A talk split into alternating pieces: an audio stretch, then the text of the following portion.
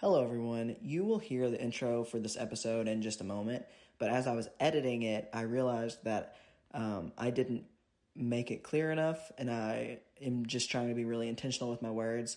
That every single thing that you're going to hear in this episode is my experience as a trans person.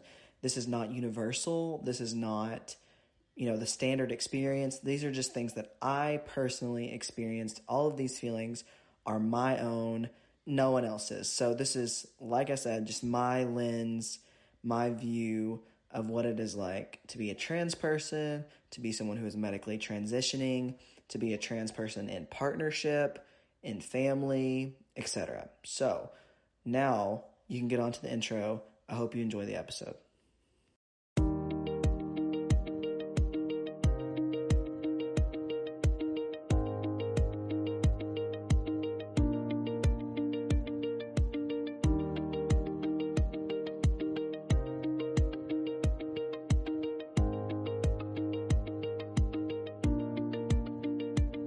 Hello, everyone. Welcome back to another episode of Kicking It with Kel. I know it's been a long time since I've done this. It's been since the end of October. The next episode was supposed to come out two weeks later, and I got sick with COVID, and then I got You really. did? I got COVID, and then that sounded like Moira. David. I got COVID, and then um, I got super busy with work, and then I got super busy with my little wood things that I do, my little wood art, and then it was Christmas time, and so basically here we are, a few months later, coming back with another episode. I don't know what episode number this is. uh, I'm joined today by my wife Cami. Hello. Cammy's gonna help me go through some of these questions. So last week was my two year anniversary on testosterone. And I took to Instagram. I said, What questions do y'all want to know about transitioning?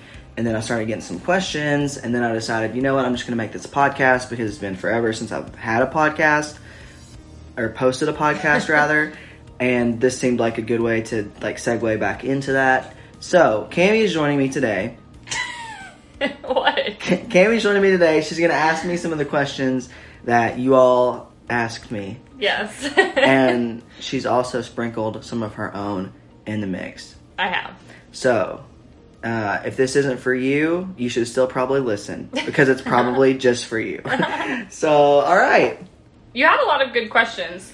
So the first three, the first three are basically what did transitioning feel like physically, mentally, and emotionally. But I want those to be like three separate questions. So first, what did transitioning feel like for you physically? Physically. Well, I feel like this is like still changing, you know, because even though I've been on hormones for two years, I still I feel like I've seen the most changes within like my body composition and like overall every like physical changes in the last like six or seven months. Mm-hmm. Wouldn't you say? Yeah. the the thing that I think is the most crazy physically would probably just be I've always been really strong just generally, mm-hmm. but now I feel like I could be like incredibly strong. You know what I mean? It's Yeah. just there's things that I always wondered if I could do, but now I know I can do them because mm-hmm. of that, which is very bizarre. One one thing we talked about with my mom recently was like your voice was like a real, real big change I guess I didn't even think about that as a physical change, but yeah, my voice has changed a lot. That happened within the first like six months, though. I don't really feel like it's changed since then. I don't know though. Well, I felt like it kept getting deeper for a while. do you feel like it's still deeper, getting No. deeper? Well, no. yeah. Well, I think my voice changes happened then within the first year. Yeah. I feel like my voice has been pretty consistent Yeah. for a little while, but yeah, Cammy and I, will, if we like find an old video and we're watching an old video and I'm talking in it, both of us will be like, "Well, whose voice is that?" It's Mhm. like it's very, very weird. Yeah. Um, what other physical changes? But when you say like you don't like it, It just yeah, it sounds weird. Like I know that's like the hardest part for a lot of people who like love people who are transitioning Mhm. is like you don't get to hear that voice anymore. Mhm. But I think that's like one of the most how do I say this? People who are transitioning often like look forward to that the most, like their voice changing, mm-hmm. you know? right? But in that realm, I've said this a million times to you, like I used to have a pretty decent singing voice and I really really miss being able to sing that way. Mhm. That's been probably the hardest physical change was that you know, if you spend the first 20, 60 years of your life being able to sing your favorite song a certain way, and then your voice changes and you can't sing your favorite song that way anymore. Like, mm-hmm. I was surprised at how, like, mentally taxing, or I don't even know if taxing is the word, but it just made me sad, mm-hmm. which was not something I expected. Yeah. I think that's all of them. I mean, that I can really think of. Like, Yeah. I feel like body composition wise, it's been really interesting. And we're not just talking about testosterone necessarily, but transitioning. So, like, also physically, I had top surgery, which was a big physical change. Mm. And that was very, you know, positive for mental health. Yeah.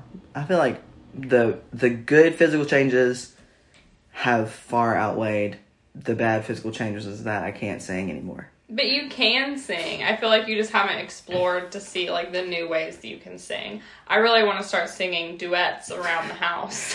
Well, yeah. I just, yeah. Okay, well, we'll try. Maybe that'll be a podcast. Oh, man. And then next one. So what what did transit or did or does transitioning feel like mentally? mentally. Well, you knew this, and we kind of talked about this in another episode. Was like the year before I transitioned was just like a really, really, really terrible year, you know. And I was very, very depressed.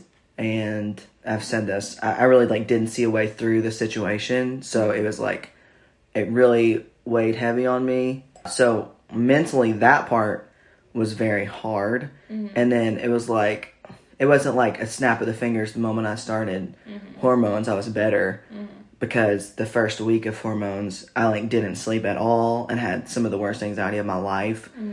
The first three months, even, I was really, really anxious still.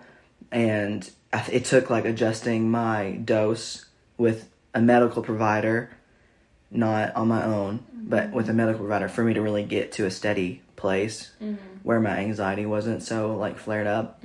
But mentally, I mean, it's just I feel like I'm a lot happier than I've been in a really really long time, and I don't. You can vouch for that. For sure. But there are other like mental changes that I've noticed. Like I was telling my boss this story just the other day. It- It is weird when you go from living your life one way to living your life in another way.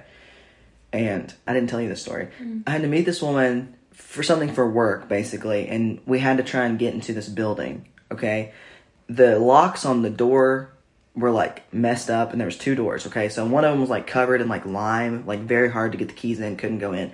The other one was just like kind of jammed, and so I handed the woman the keys, and she was like trying to get the door open, and we were there for like ten minutes. Okay, just trying to get these doors open, and I was sitting there thinking, how can I come across to this woman who doesn't know me that I don't think she's not capable of getting into this building, but that I would like to try. Mm-hmm. And I don't want it to seem like I'm quote unquote like mansplaining. Mm-hmm. I don't want it to seem like I don't think she's capable. Mm-hmm. I don't want it to seem like all those things. So, how can I formulate a sentence to make sure that she knows that I think she's completely capable and I won't do anything differently than what she is doing, mm-hmm. but that I would also like to try and get in this building? What did you say?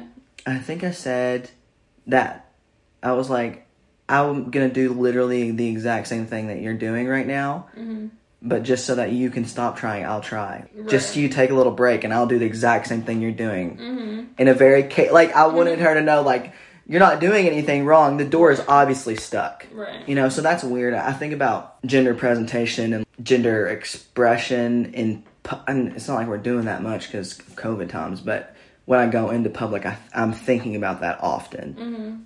What are the things that I will be doing wherever I'm going to keep me and the people that I'm with like the safest? You know what I'm saying?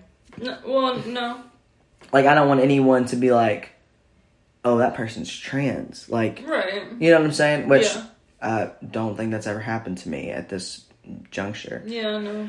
But um, yeah, so that was an interesting story. And then I think like the first time I noticed a huge mental change was this is so random, but I would say I'm like pretty sensitive, pretty, and I don't think that's a bad thing, mm-hmm. but just like overall pretty sensitive. And if something isn't going like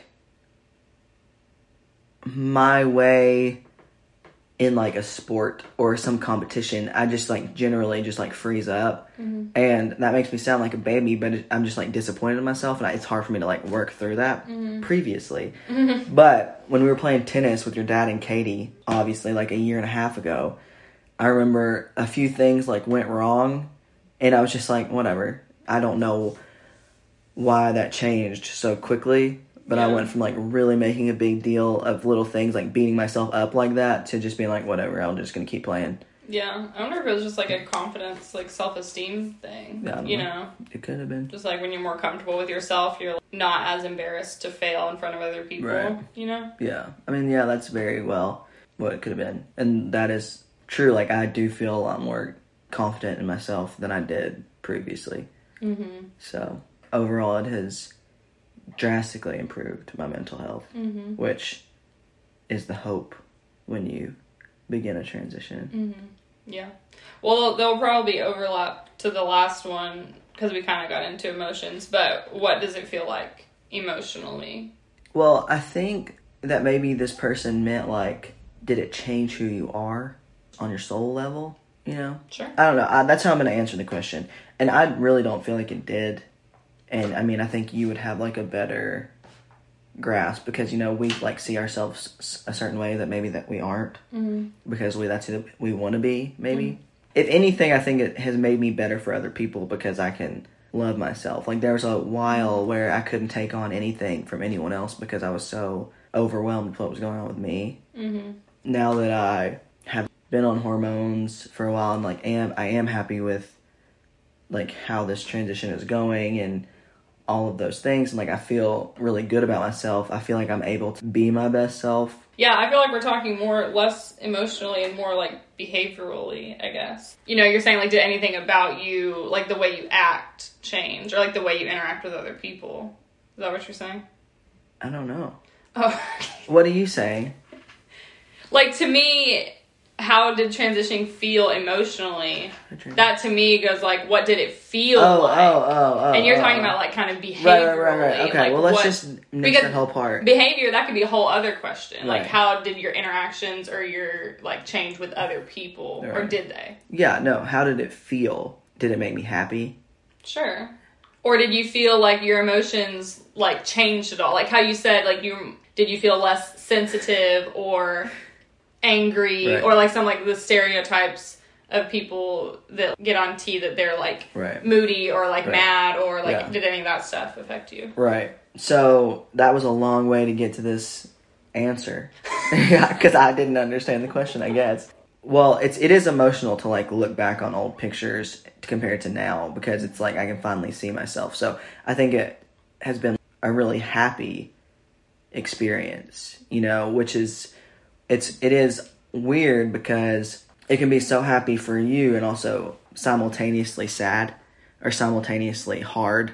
I was so happy that I was becoming the person that I knew I was, but I was sad that other people were struggling with me becoming that person. You know what I'm saying? So that was an interesting thing, but it has brought me a lot of happiness and joy and confidence and all those things that I hoped would happen, but I didn't know if they would. You know, and then I would be lying if I said that I didn't experience like a change in mood right before my shot. mm-hmm. It, but the good thing, I guess, about that is that I know why it's happening. If something's going on where I feel like kind of aggravated or like not super patient or whatever, I'm generally pretty good at telling you like, "Hey, my shot day is tomorrow or in two days," Yeah, and or- I'm feeling pretty mad.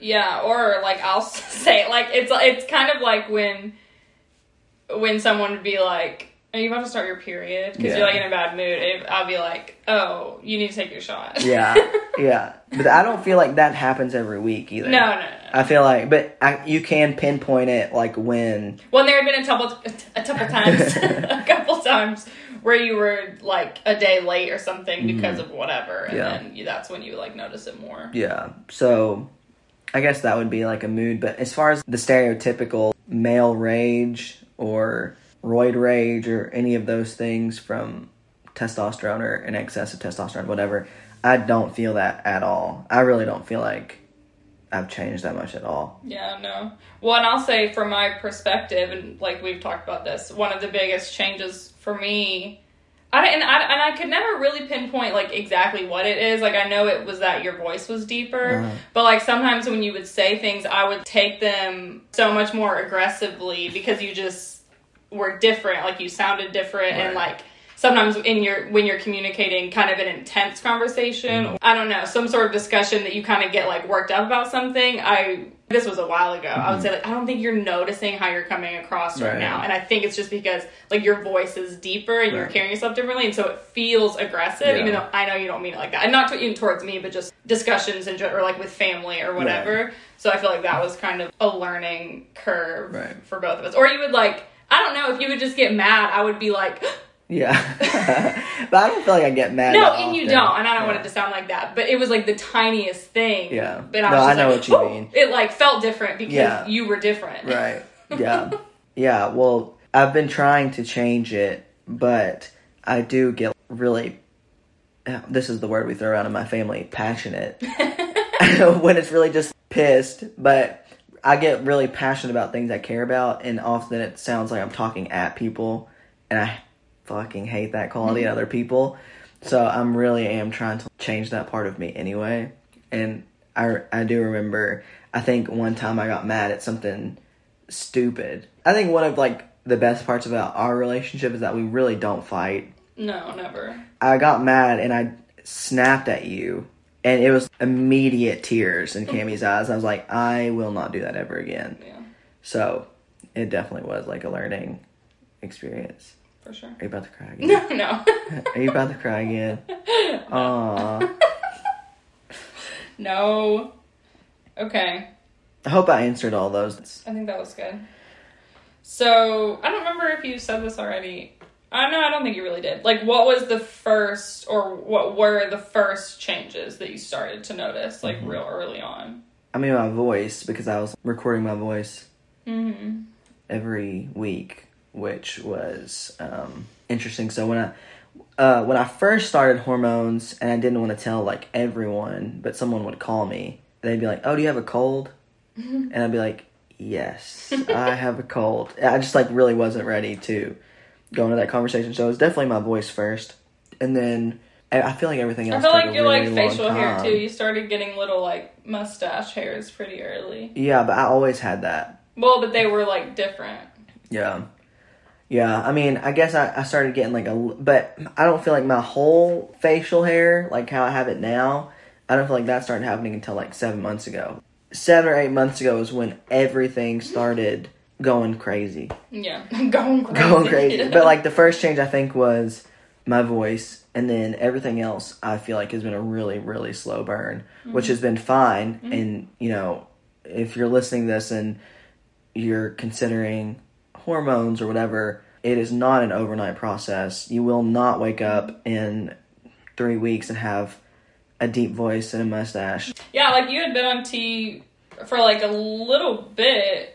I think, and Yeah. still would still get like misgendered in public to Yeah. strangers for like a little while. And Yeah. then, I mean, it wasn't too long that Right. they changed, but Yeah, well, after I had top surgery, that helped a lot. mm-hmm. So it took a while for everything else, but the first thing was the voice.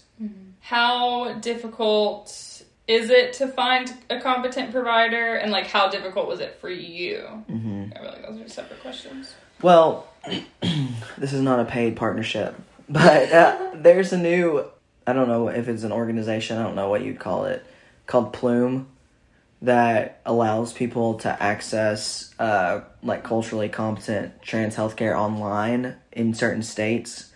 And like that wasn't around, it, to my knowledge, when I started transitioning. But the fact that it is now is truly amazing and it will like revolutionize trans healthcare. That's just incredible to me. But for my top surgery, for instance, people don't really make it clear that they do. Mm-hmm. Like, they don't like gender affirming, on the website. right. You have to like really look into Right. it or like ask friends. Right. And So like I found out about my top surgeon through my through my therapist. Mm-hmm. You know, because I wanted a surgeon who took insurance and she's like, "Oh, I wonder if this person does." And I was like, "I've never even heard of that person." Yeah, And- he wasn't like because there's a few in Dallas that you just like know Right. about that most people go to, and he wasn't one of those. But we liked him so much. Yeah. He was so nice and like gentle. Yeah, and he like was gentle with me. Well, like, and really he had a trans stepson, Mhm, yeah, which that was cool. was super cool. But so like my experience with him was great, but my experience with like hospital staff for that was terrible. Yeah. I mean, so it is really hard, even if you find like a doctor who is trans friendly. That doesn't mean their whole staff will be, you know, competent or able. How did you find your endocrinologist doctor? Well, I needed something else. I needed my thyroid checked. Right. anyway. So mm-hmm. we just found one that was really close to home, and I went through. This was really just luck. I went mm-hmm. through their each doctor's profile, and saw if any of them said that they treated trans patients because I knew mm-hmm. endocrinologists were the people who prescribed hormones sometimes. Mm-hmm. So I like looked and I found one that said that they treated trans patients, and I was like, I'm gonna go to her for my thyroid and if I do decide to start transitioning, then she'll already know who I am and she'll be able to like transition Yeah. that care into that as well. Yeah. Well, and that's awesome that she was like publicizing that because, Yeah. like we said, like not a lot of times people won't say Yeah. that's something they do. So then, how can you know that they do it? Right. I mean the it's not like a joke in the trans community, but it's just like common knowledge. If you want to find a reference, you ask a trans person. You will not be able to find it online. Mm-hmm. You find a trans person who maybe has gone through what you're looking for and you say, "Hey, who did you use for that?" or mm-hmm. "Hey, who wrote your your letter?" or whatever because a lot of people don't know how you know difficult it can be to even get on hormones. I think people mm-hmm. assume that you snap your fingers and you're automatically on hormones and then, you know, you can get top surgery 2 months later or you you know what I'm saying? It's mm-hmm. there's a lot of misinformation going around about how people can transition in general which is I think like the spread of misinformation, the spread of fear, like this these unrealistic ideas of what it's like to transition because there I mean there are very few resources.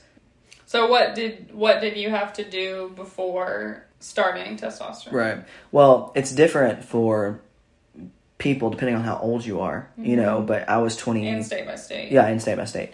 I think I was 26, and I had found online this therapist who would write a letter. You have to have a letter from a therapist that will um, prove that you are in the right place mentally, emotionally, s uh, with the right support, etc., uh, for you to be able to start hormones. So I had to go to a therapist. She wrote me a letter. I took the letter to my endocrinologist, and then she prescribed me hormones. So it was a two step. Mm-hmm. First step was getting finding the therapist, getting a letter, and then getting hormones. And then for top surgery, I also had to have a letter from a doctor and a psychiatrist, and and also had to send those to like my insurance. Like it was a mm-hmm. Yeah. a big and process. yeah, part of that is because like in order for your insurance to cover that stuff, you have to have Like- a diagnosis Right. that's being treated, and so you have to be diagnosed with gender dysphoria to Right. be able to say this is the treatment that will help this thing. Right. You know. So. Yeah. So it's not just like a, I want hormones. I'm going to go to the doctor and they're going to prescribe me hormones. It, it- there are some steps in between for Mm-hmm. some people in some states. Okay. Well, we just brought up gender dysphoria. Someone asked, how long do you experience gender dysphoria before you transition? This really, really varies from person to person. For me, and we don't even have the same timeline. Apparently, me and you. But yeah. I I think in some way I always have and just couldn't put a name with it mm-hmm. until really until I was around the youth first kids and then I was like, holy shit, these kids are so in touch with who they are.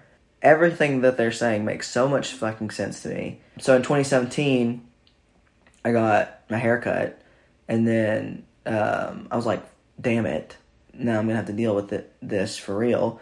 And then I started having conversations with you and then one other person who was just like a close friend and like talking about how that felt and all of those things.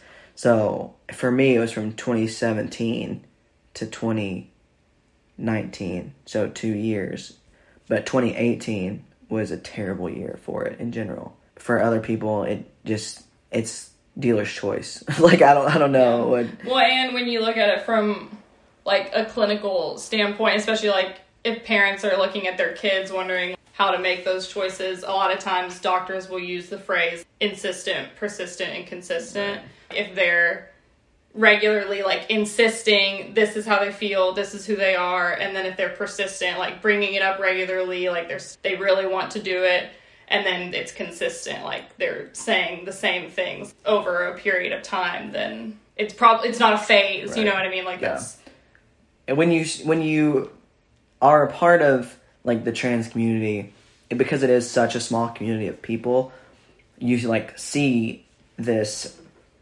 thread that, that goes like through the community which is a lot of people wondering if they are trans you know and like to your point because so many people are often like well no you're not. Mm-hmm. Or like why do you even think that you could be? Like that's not quote unquote that's not normal. That doesn't just like whatever this is something you're choosing. Like a lot of people don't even know they are or they know they are but don't feel comfortable sharing it. And they're like mm-hmm. well am i am i am i? Which mm-hmm. adds to like a whole nother level mental and emotional needless suffering because so many other people in their lives are saying like no you're not mm-hmm. you know mm-hmm. whether they're what you just said or not insistent persistent consistent mm-hmm.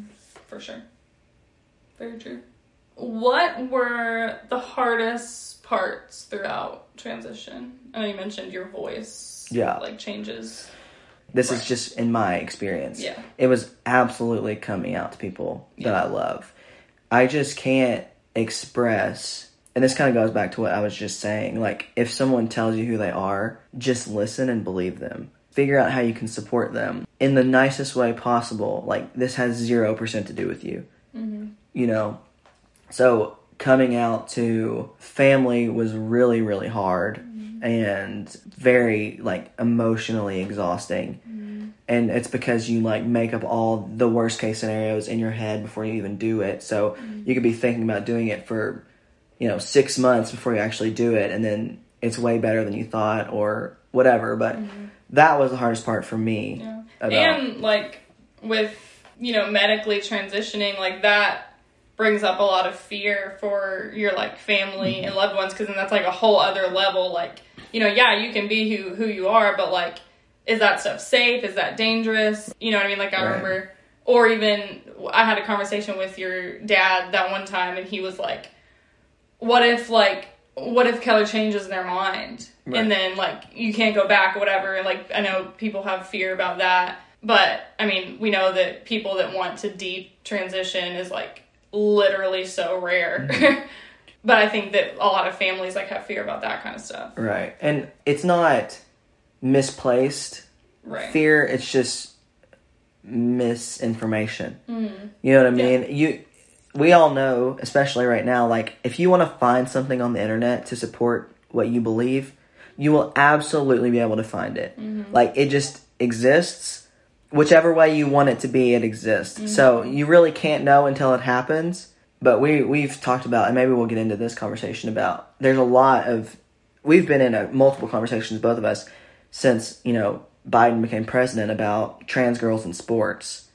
And just the the simple misinformation about that specific topic people are just people don't know mm-hmm. what it's like people don't understand how transitioning works or happens mm-hmm. it's just there's so and how would they? yeah The well, only right. you know they would only a lot of people only know what they see like randomly on Twitter Right. or like in the media if they don't know a trans person like how are you supposed to be informed on that unless you're like seeking it out Right. And it's know? such it's just such a small percentage of the population.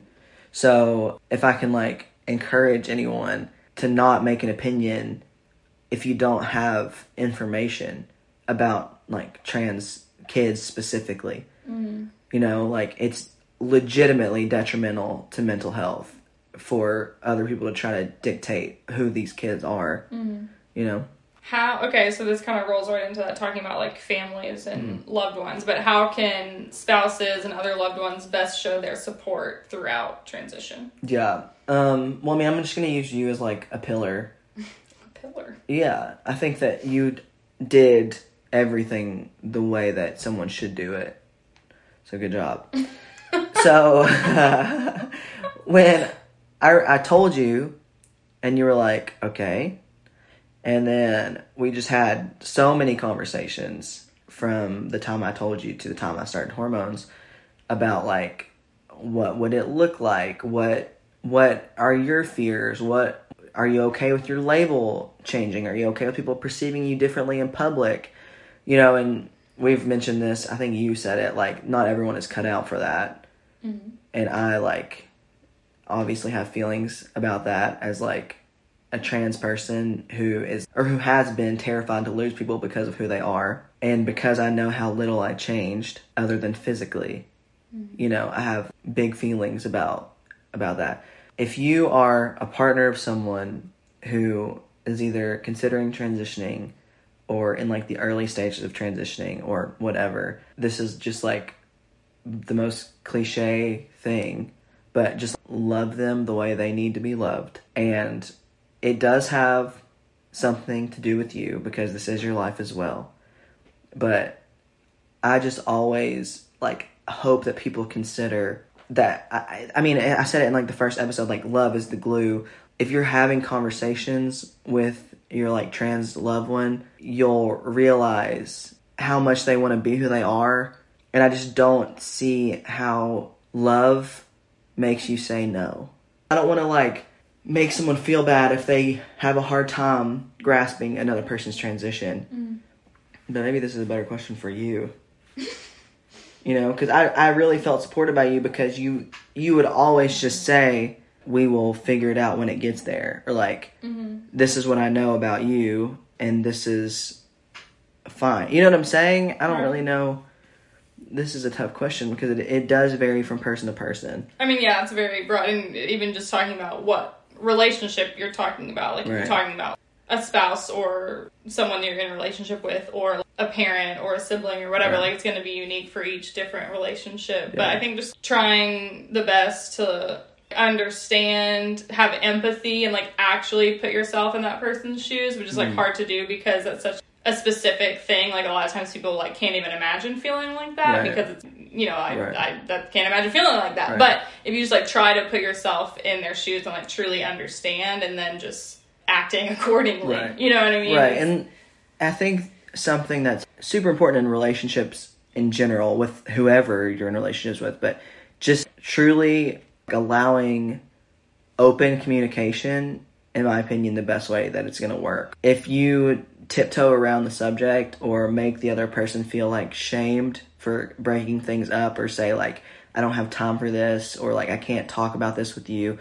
I can't imagine that that person would be feel supported by you in any way. Mm-hmm. So allowing like a space for you know your trans loved one to like be able to speak with you even if you don't understand to just like make it known that you want to or that you will be there like that mm-hmm. does so much for mental health for me the way that you just embraced that part of me made me feel like all the weight just like fell off i was like okay mm-hmm. phew, like this will be fine right. I just need to continue to show people who I am. And if they don't love me for that, that is their loss, Right. you know? And that's why, too, specifically, we're talking about with trans kids, like a lot of times, if they even have just one supportive, affirming adult in their life, their outcomes skyrocket. Because if you have that one person, then you know, like, okay, even if I lose everything else, even if no one else understands this, like, I have that one person. Right, If you can be that one person for anybody, then, right, like, do that. right. I mean, there's just so much that goes into, you know, transitioning. And I mentioned this, I think, in my podcast with Reese, but like, there is a lot of shame that I felt when I like began my transition about I don't want people to see me as this freak mm-hmm. because I know I'm not. I'm just trying to be who I am. So yeah, having like you said just one person even. I'm lucky to have more than one person. Mm-hmm. But having one person can like drastically increase, you know, your chances of survival, honestly. Mm-hmm. Okay, second to last question. Okay. Um, so I recently put on my Instagram that we were trying to have a baby. Baby. How does that feel for you on your end that like in a previous life you could have carried a kid, now you I'm carrying a kid, you don't want to. How does that feel for you? Right. Well, first of all, congratulations on your child. What? I'm just joking. Uh, yeah. So Cami and I. Well, let me. I want to backtrack because I want to tell like a little bit of the story. Cami has been very consistent, persistent, insistent that she did not want children. Okay. So at we when we recorded our podcast together, I don't remember when that was, but at the end of it, she was like, "I really need to talk to you about something," and I was like, "Oh, what have I done?" is this when she's gonna say she can't do this anymore? Like, what is going on? Um, and then she was like, I want to have a baby. I was like, oh, shit. Okay, cool. Because like I've always wanted kids, but I also knew that I had no desire to carry a child, even maybe not when I was like super young, but when I got old enough to understand the ins and outs of childbirth. I really knew like that is not something I'm gonna want to do. Mm-hmm. So before I transitioned, if someone said like, "Oh, if you all had a kid who would carry," I'd be like, "Cami, 100 percent." Like, just really, really not interested. So it's very, very cool to have the science to be able to like do this process. The only thing that I wish was that I could contribute biologically to this specific mm-hmm. child. You know what I mean? Mm-hmm. It's not a feeling of, oh, I don't think I'll be able to love this kid because we won't share the same genes. Mm-hmm. You know, that's, that's nothing about that. There is like an ache sometimes that's like, but I wish that it could be. Mm-hmm. You know, but there's there's not like hesitation like we shouldn't do this because it like quote unquote won't be mine. Like I don't For feel that sure, at all. But obviously, in a perfect world, Right. we'd be able to just like, you know, Yeah. Do whatever. not spend yeah, a ton of money. spend- Yeah. Yeah. And I mean, everyone is different in like what they're looking for in a sperm donor and all of that. But we really looked for a while on several different places, like trying to find someone that we felt like most embodied you, Right. not only physically but also like what they like Who- what their yeah. hobbies were, what they wrote about, what was important to them. We Right. like really, really tried to match someone who was closest Yeah. with you. Which is I think we got really close, honestly. Yeah. except for that this donor is six foot five. right. so and that was my maybe like a I little bit intentional as well, you know? We haven't looked at him in a while just because like We we've been just trying know, for several yeah. months and I actually forgot that he was six five. That's very tall. Yeah, so I just really, really trying to produce a basketball player Oh god. or a volleyball player, Thank you. but mostly basketball. or whoever they want to be. Right. Right. Right. Yeah, yeah, yeah, yeah, yeah, yeah. So, wish us luck in our journey. But it will be interesting to be perceived as, you know, like we are perceived as like a straight couple.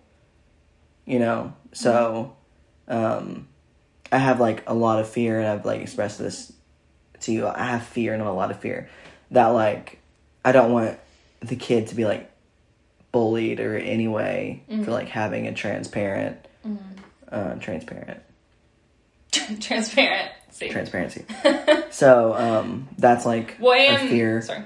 No, go ahead.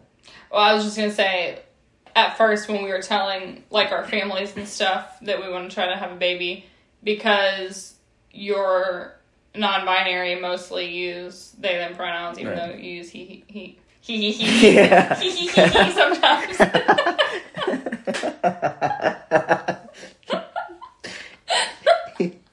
My new pronouns are Lucas Scott's laugh and One Tree Hill. Which one is it? Oh god. Okay. Like my mom asked, like what you wanted to be, or like what you wanted to be called, Right. if it was like something different or whatever. Yeah. There has not been some magical space created in the world for non-binary people who use they them pronouns. Okay, when I go out in public, people say he him. When I'm doing whatever with someone who doesn't know who I am, they say he him. That's just what it is. Okay, so if someone says he him to me, it still feels very much like me because I, I hear it all the time, and I don't feel like they're wrong from a from like a transitioning point of view. Mm. Okay. So when we have this child, there were questions like, what do you want to be called? Who do you want to be or whatever? Because the world has not existed some perfect word for a parent of a child, a non-binary parent of a child, like the only thing that makes sense for me and the thing that makes me feel best is dad. And also because the world hasn't, you know, transitioned to a space where they them pronouns are like widely used in public spaces or anywhere, really. Like I think eventually I will transition just using he him pronouns when we have a kid because I don't I don't think that that diminishes my non-binary self. Mm-hmm. You know, it's an identifier that helps people understand who I am. Mm-hmm. And because there hasn't been and you know, I think people could argue like, well, okay, then it's up to you to make the space. Um, but like, also, I'm fine with using he him, so that's not the battle that I am going to fight for myself because I'm, I don't feel like using he him changes who I am, you know. So anyway, when our baby does come, I think that I'll eventually just transition to using all he him pronouns and being called dad because it makes the most sense for us. Last question. Yeah. Ready? Uh huh.